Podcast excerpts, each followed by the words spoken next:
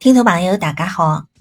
新年里第一天，看了近腔部交关朋友推荐的《爱情神话》故事呢，发生了上海俗称的上只角，也就是解放前头的法租界。电影的背景呢，就是法租界里的老洋房。搿部电影从头到尾巴，男主角的女主角呢，侪讲了地道的沪语，听起来是邪气适意。当时辰光心里就一动，想倒也可以开个节目，用沪语来搭大家聊聊。阿拉身边的理财生活，应当也是比较有意思啊。葛么想到就做，今朝呢，阿拉就开只头，从爱情神话开始聊。啥个样子的爱情称得上神话呢？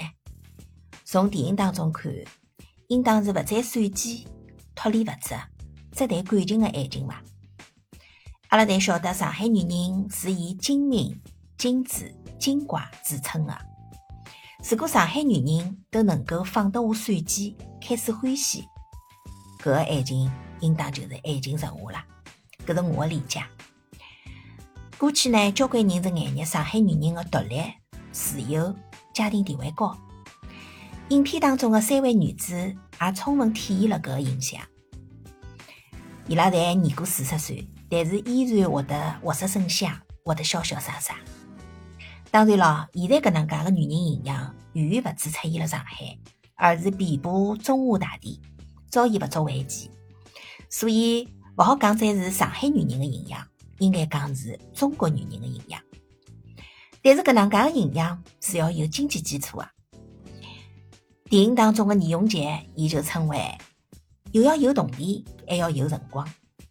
马伊琍也是讲，没赚过一百万个女人，人生是勿完整的。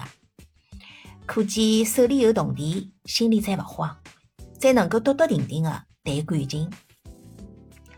嗯，我想要有爱情神话，勿是一桩便当的事体。相比之下呢，理财神话可能更加容易点。咁么阿拉辣搿档节目里向呢，每个礼拜更新三期，海派祝英台会得陪侬聊聊理财，聊聊生活，聊聊身边的故事。此地没神话般的高收益，也没神话般的短期暴富，有的就是谈谈理财的细水长流、坚持不懈。我相信最后侬会得发现，不经意当中就实现了侬的理财神话。